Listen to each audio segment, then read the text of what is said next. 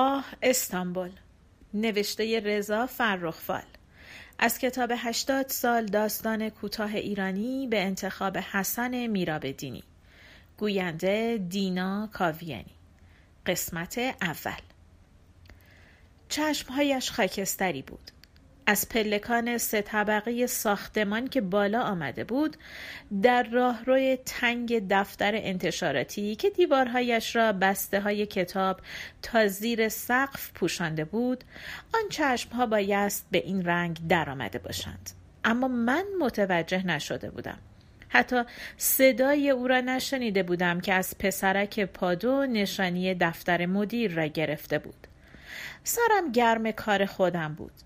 در اتاق نیمه باز بوده است. روی ترجمه یک متن خسته کننده جامعه شناسی کار می کردم. جمله ها را می نوشتم، پاک می کردم و دوباره می نوشتم. یک لحظه که سرم را از روی کاغذ بر می دارم، زنی را می بینم با قامتی متوسط، سر و پا در لباسی تیره به رسم این روزها که از برابر اتاقم گذشت. عینکم را برداشتم و با انگشت گوشه حدقه هایم را فشار دادم تا ضربان خون در رگهای چشم آرام گیرند. چشم ها از همان ساعت اول روز با من راه نمی آمدند. از بیخوابی شب بود. به ساعتم نگاهی انداختم. نیم ساعتی به ظهر مانده بود و پیرمرد مدیر انتشاراتی هنوز نیامده بود. سیگاری آتش زدم و از جا بلند شدم و نزدیک پنجره رفتم. آفتاب چشم را میزد، اما دیگر آن آفتاب وقیح و خیره کننده تابستان نبود که یک فصل تمام راسته کتاب فروشی ها را میگداخت و خلوت میکرد. صدای باز شدن در اتاق و خنده پیرمرد مدیر انتشاراتی را شنیده بودم و با خود فکر کرده بودم که باز هم یکی از آشنایان قدیمش به سراغ او آمده است و دوباره مشغول کار خود شده بودم. متن جامعه شناسی خوب پیش نمی رفت. پسرک پادو آمده بود و گفته بود آقا شما را می خواهد. و پیرمرد در میان ابر بنفش رنگی از دود پیپ گرداگرد صورتش مرا به آن زن معرفی کرده بود که ارباب، یا به قول امروزی ها ویراستار ما، و به دنبال این حرف یکی از آن خنده های بلند و کشدارش را سر داده بود که تنها می توانست از سینه آدم های هم نسل او بیرون بیاید. پوشه زرد رنگی روی میزش بود. همچنان که به پیپش پک میزد، به آن زن گفته بود این را برایت بگویم که درآوردن یک کتاب این روزها مثل در افتادن با یک حیوان وحشی است. حیوان وقتی از پا در میآید که خون زیادی از خود آدم رفته باشد. من که یک ناشرم. و این تکیه کلام همیشگیش بود. وقتی که زن پرسیده بود شعر چی؟ چاپ شعر هم توی برنامه کار شما هست؟ من با خود زمزمه کرده بودم که او دیگر کیست و پیرمرد انگار که بخواهد به سؤال مشکل و حزناوری پاسخ بدهد نفس عمیقی کشیده بود و گفته بود نه، نه مثل ترجمه رمان یا کتاب‌های تاریخی. چاپ شعر این روزها اشکالات زیادی دارد. پیرمرد پشت سر هم پیپش خاموش می شد و ناچار صحبتش را قطع می کرد و آن را آتش می زد. یک هفته بیشتر نبود که سیگار را ترک کرده بود و به تفنن پیپ می کشید. هنگام خداحافظی زن را تا سر پله ها بدرقه کرده بود. آن روزها همه جور آدمی به دفتر انتشاراتی می آمد. از مغازه کتاب فروشی در طبقه همکف نشانی دفتر را میپرسیدند و بالا می آمدند. گاهی فضلی آدمهای پرت و مزاحمی را فقط برای آزار ما بالا می فرستاد. می توانست همانجا توی مغازه دست به سرشان کند. استعدادهای جوان و دورافتاده‌ای هم بودند که کارهایشان را با پست سفارشی از شهرستان می فرستادند.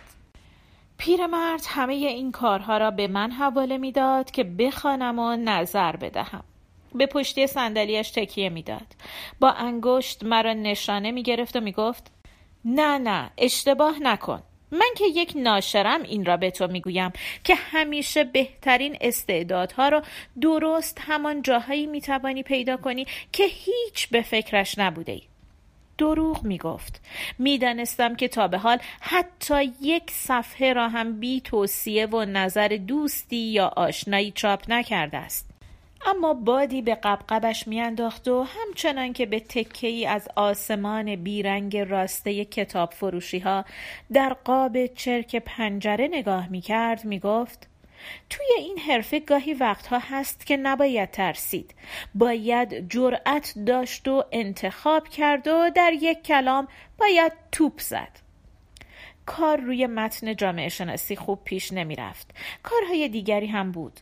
آن مرد موقر و آراسته آقای مهریاری هم هر از گاهی می آمد که ممنوع الخروج بود و در شصت و پنج سالگی شعرهایی را از زبان فرانسه ترجمه کرده بود. پیرمرد مدیر انتشاراتی می گفت که فرانسه و انگلیسی را عالی می داند. من از بوی اتکلون گران قیمت این مرد واقعا سرمست می شدم، اما نمی دانستم درباره ترجمه هایش به او چه بگویم. عصرها پیش از رفتن به خانه به فضلی در مغازه کتاب فروشی سر می زدم. فضلی همیشه تخمه آفتابگردان کشمشی چیزی توی بساتش داشت که یک مشت آن را روی پیشخان میریخت و با هم گپ میزدیم. شب که خسته و کوفته به خانه میرسیدم زیر دوش آب سرد میرفتم و چشمانم را میبستم. با خود میگفتم که به صدای بارانی یک ریز و بی انتها گوش میدهم و جریان آب انگار لاشه واژه ها را نه از ذهنم که حتی از روی پوستم میشست و با خود میبرد. شب اگر جایی نمیرفتم و کجا میتوانستم بروم، دوباره پشت میز مینشستم. کارهای ناتمام خودم را برای این وقت شب گذاشته بودم. نزدیکی های ساعت دوازده که سر از روی کاغذهایم بر می داشتم، مغزم دیگر کار نمی کرد. از جا بر می خواستم و با کتابی در دست تلو تلو خورن به رخت خواب می رفتم و همیشه به یاد گفته آن نقاش معاصر انگلیسی می افتادم که از رنج هنر است که ما بار دیگر در آن می آساییم. اما ذهن خوابالود و ناامیدم آن را تحریف می کرد و هزیانوار بر زبانم می آمد که از رنج هنر است که ما از پا در می آییم و بار دیگر به خواب می رویم. پیرمرد گفته بود عجب، پس او این همه مدت اینجا بوده است؟ آرام آرام به پیپ پک می زد و به آن تکه از آسمان بیرنگ راسته کتاب فروشی ها خیره مانده بود. انگار داشت با خودش حرف می زد. همه می روند. همه دارند از اینجا می روند. از این حرف او تعجبی نکرده بودم. پیرمرد حرف خود را دنبال گرفته بود که زن زیبایی بود. هنوز هم زیباست. من او را از خیلی وقتها پیش، از وقتی دخترکی بیست و سه چهار ساله بود می شناختم. این رمان را او ترجمه کرده است. پوشه زرد رنگ روی میز را به طرف من سر داده بود. پیش از رفتنش می آید اینجایی که جواب ما را بشنود. فکر می کنم کار جالبی باشد. به صفحات پوشه نگاهی انداخته بودم. دویست صفحه‌ای می شد با خط ریز زنانه. اصل کتاب هم بود. پیرمرد گفته بود زن با استعدادی بود، یک وقتی نقاشی میکرد، چند تایی نمایشگاه هم گذاشت، فکر میکنم شعرهایی هم گفته است. اما عجیب است که این زن هیچ چیز را در زندگیش جدی نگرفت. آن وقتها مشتاقان زیادی داشت. فکر نمیکنم اسمش را شنیده باشی. به سن و سالت قد نمیدهد. روزها نیم ساعتی از ظهر گذشته برای ناهار از دفتر بیرون می رفتم. اگر نمی خواستم در غذای فضلی که هر روز با قابلمه کوچک از خانه می آورد شریک شوم، به کافه هواگیم می رفتم. هواگیم ارمنی را از سالها پیش می شناختم. از جلوی کتاب فروشی هم می گذشتم. سر اولین تقاطع به طرف دیگر خیابان می رفتم. همیشه در آن وقت روز از در باز سینمای سر راه هم هوایی سرد و عفن توی صورتم میزد که نفسم را تنگ میکرد. به خیابان فرعی که میپیچیدم نگاهم به نوشته های سفید رنگ روی شیشه یک مغازه لباسشویی میافتاد. از آلبوم انواع مدل های پلیسه دیدن نمایید. چند قدم بالاتر در پیاده روی آن سوی خیابان زیر چتری از شاخ و برگ یک درخت نارون کافه هواگیم بود. پوشه زرد رنگ ترجمه را با اصل کتاب همان روز با خودم برده بودم که سر نهار به آن نگاهی بیاندازم. در کافه سر میز نزدیک پنجره نشستم.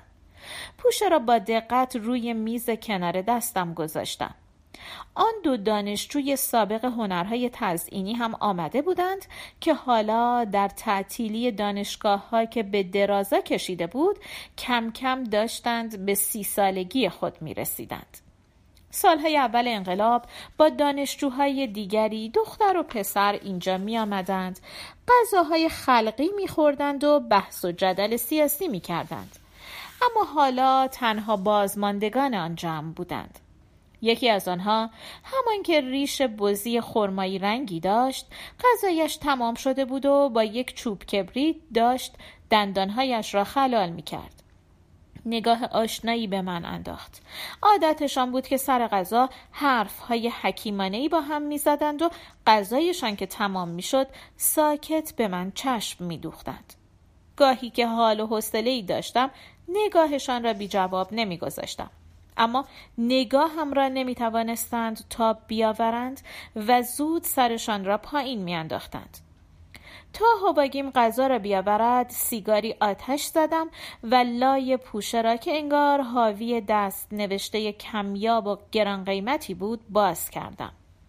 در صفحه‌ای که اتفاقی آمده بود خواندم: کشتی به آبهای آرام و گرم مدیترانه نزدیک می شد.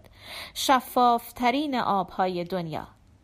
جمله آغاز یک فصل بود و بعد خواندم که او چشم به دیوارهای سفید اتاقک کشتی گشود، اما با یادآوری اتفاقات شب پیش در جای خود غلطی زد و بار دیگر خواب لذت بخش صبحگاهی او را در خود فرو برد.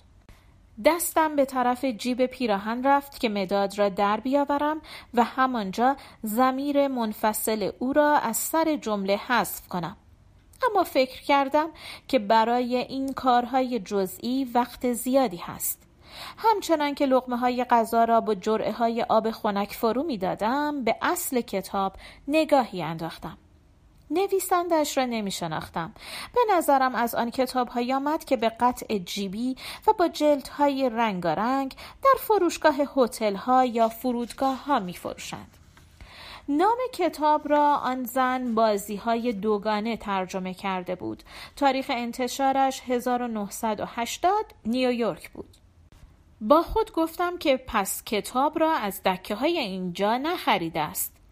مدت ها بود که دکه های شهر فقط تهمانده کتاب های بنجل فرنگی را می فروختند که همه پیش از سال هزار و نهصد و هفتاد و نه منتشر شده بود.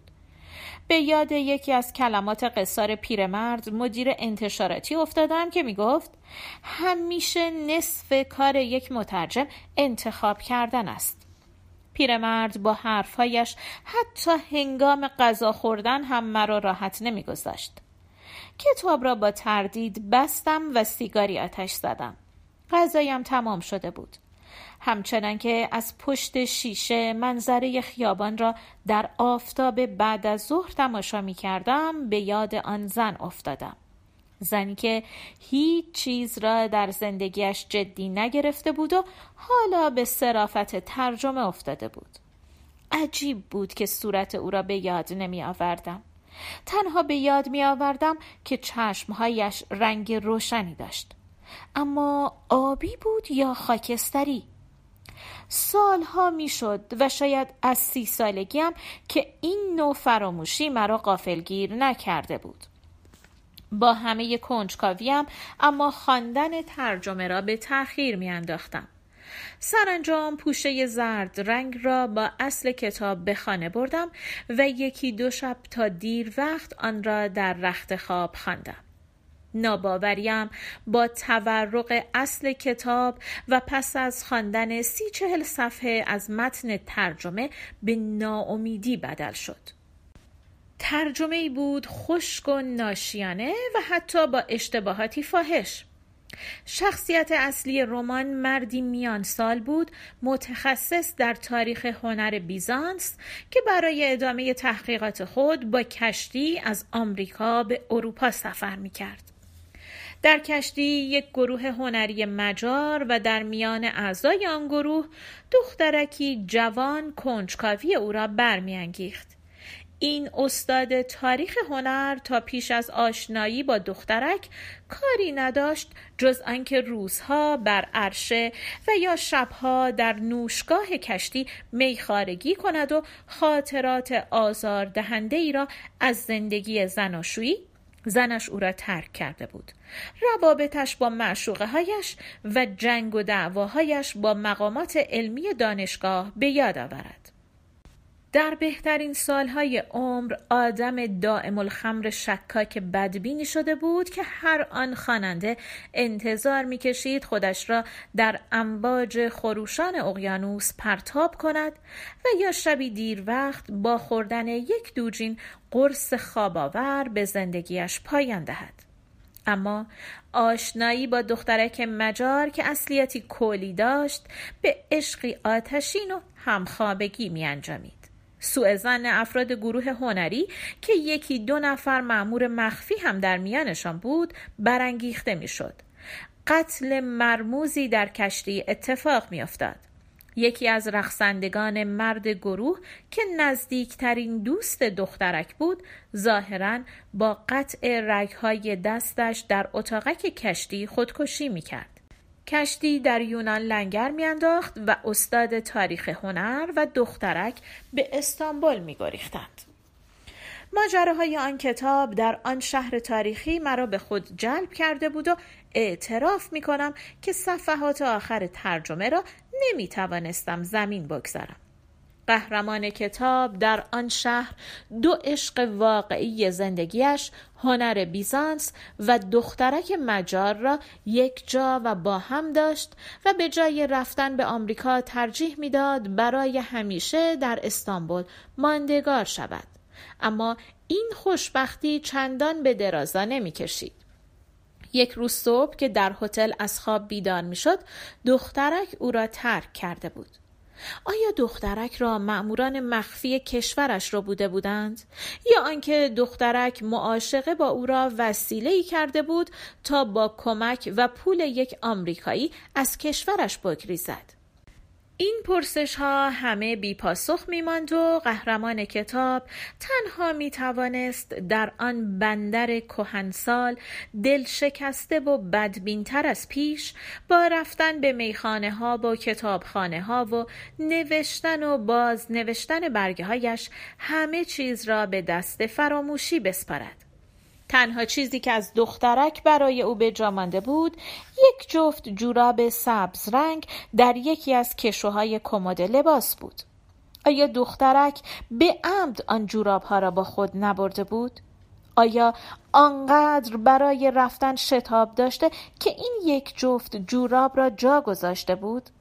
و این سنگ دلانه ترین جواب مسئله بود و یا آنکه خشونت مأمورانی که برای دیدن او آمده بودند چشم آنها را کور کرده بود. معمای غم انگیزی بود. شبی که بالاخره کتاب را تمام کردم، چشمهایم از نگاه کردن به آن خط ریز زنانه سیاهی می رفت.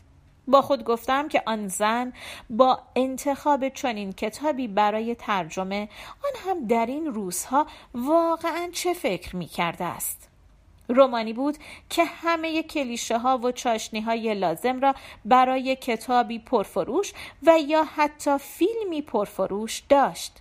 هیجان، رمانس، سکس و موش و گربه بازی های ماموران مخفی یک کشور وابسته به بلوک شرق با قهرمانی آمریکایی.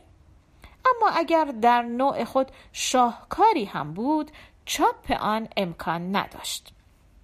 چراغ را خاموش کردم و پیش از آنکه خواب پلک هایم را سنگین کند، قیافه پیرمرد مدیر انتشاراتی را پس از آنکه نظرم را میشنید برای خود مجسم کردم.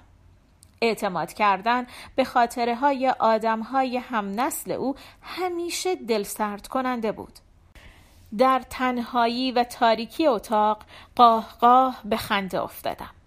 از پسرک پادو سراغ مدیر را گرفتم. صبح اول وقت آمده بود. پاکت سیگار را برداشتم و رفتم که تا کار از کار نگذشته است تکلیف آن ترجمه را روشن کنم. همان آقای مهریاری با ترجمه شعرهای فرانسوی که به جانم انداخته بود برای تلف کردن ساعتها وقت من کافی بود. با تلنگری به در اتاق مدیر به اتاقش داخل شدم. اما آقای مهریاری آنجا بود. پسرک این را به من نگفته بود. با ورودم به اتاق صحبت آنها را قطع کرده بودم. پیرمرد حتما داشت برای مهریاری از مشکلات نشر یا اوضاع سیاسی حرف میزد. وانمود کردم که دنبال کبریت آمدم. با لبخند پوزشخواهانه‌ای بر لب با آقای مهریاری دست دادم. مدیر یک قوطی کبریت نو به من داد. ناشیانه و با ولع به پیپش پک میزد و همچنان که از اتاق بیرون می آمدم شنیدم که با آقای مهریاری می گفت این درست همان وضع شیء است در غیر ما وضع الله. یکی از آن عبارات عربی بود که فضل فروشانه گاهی در بحث می پراند. پایان قسمت اول.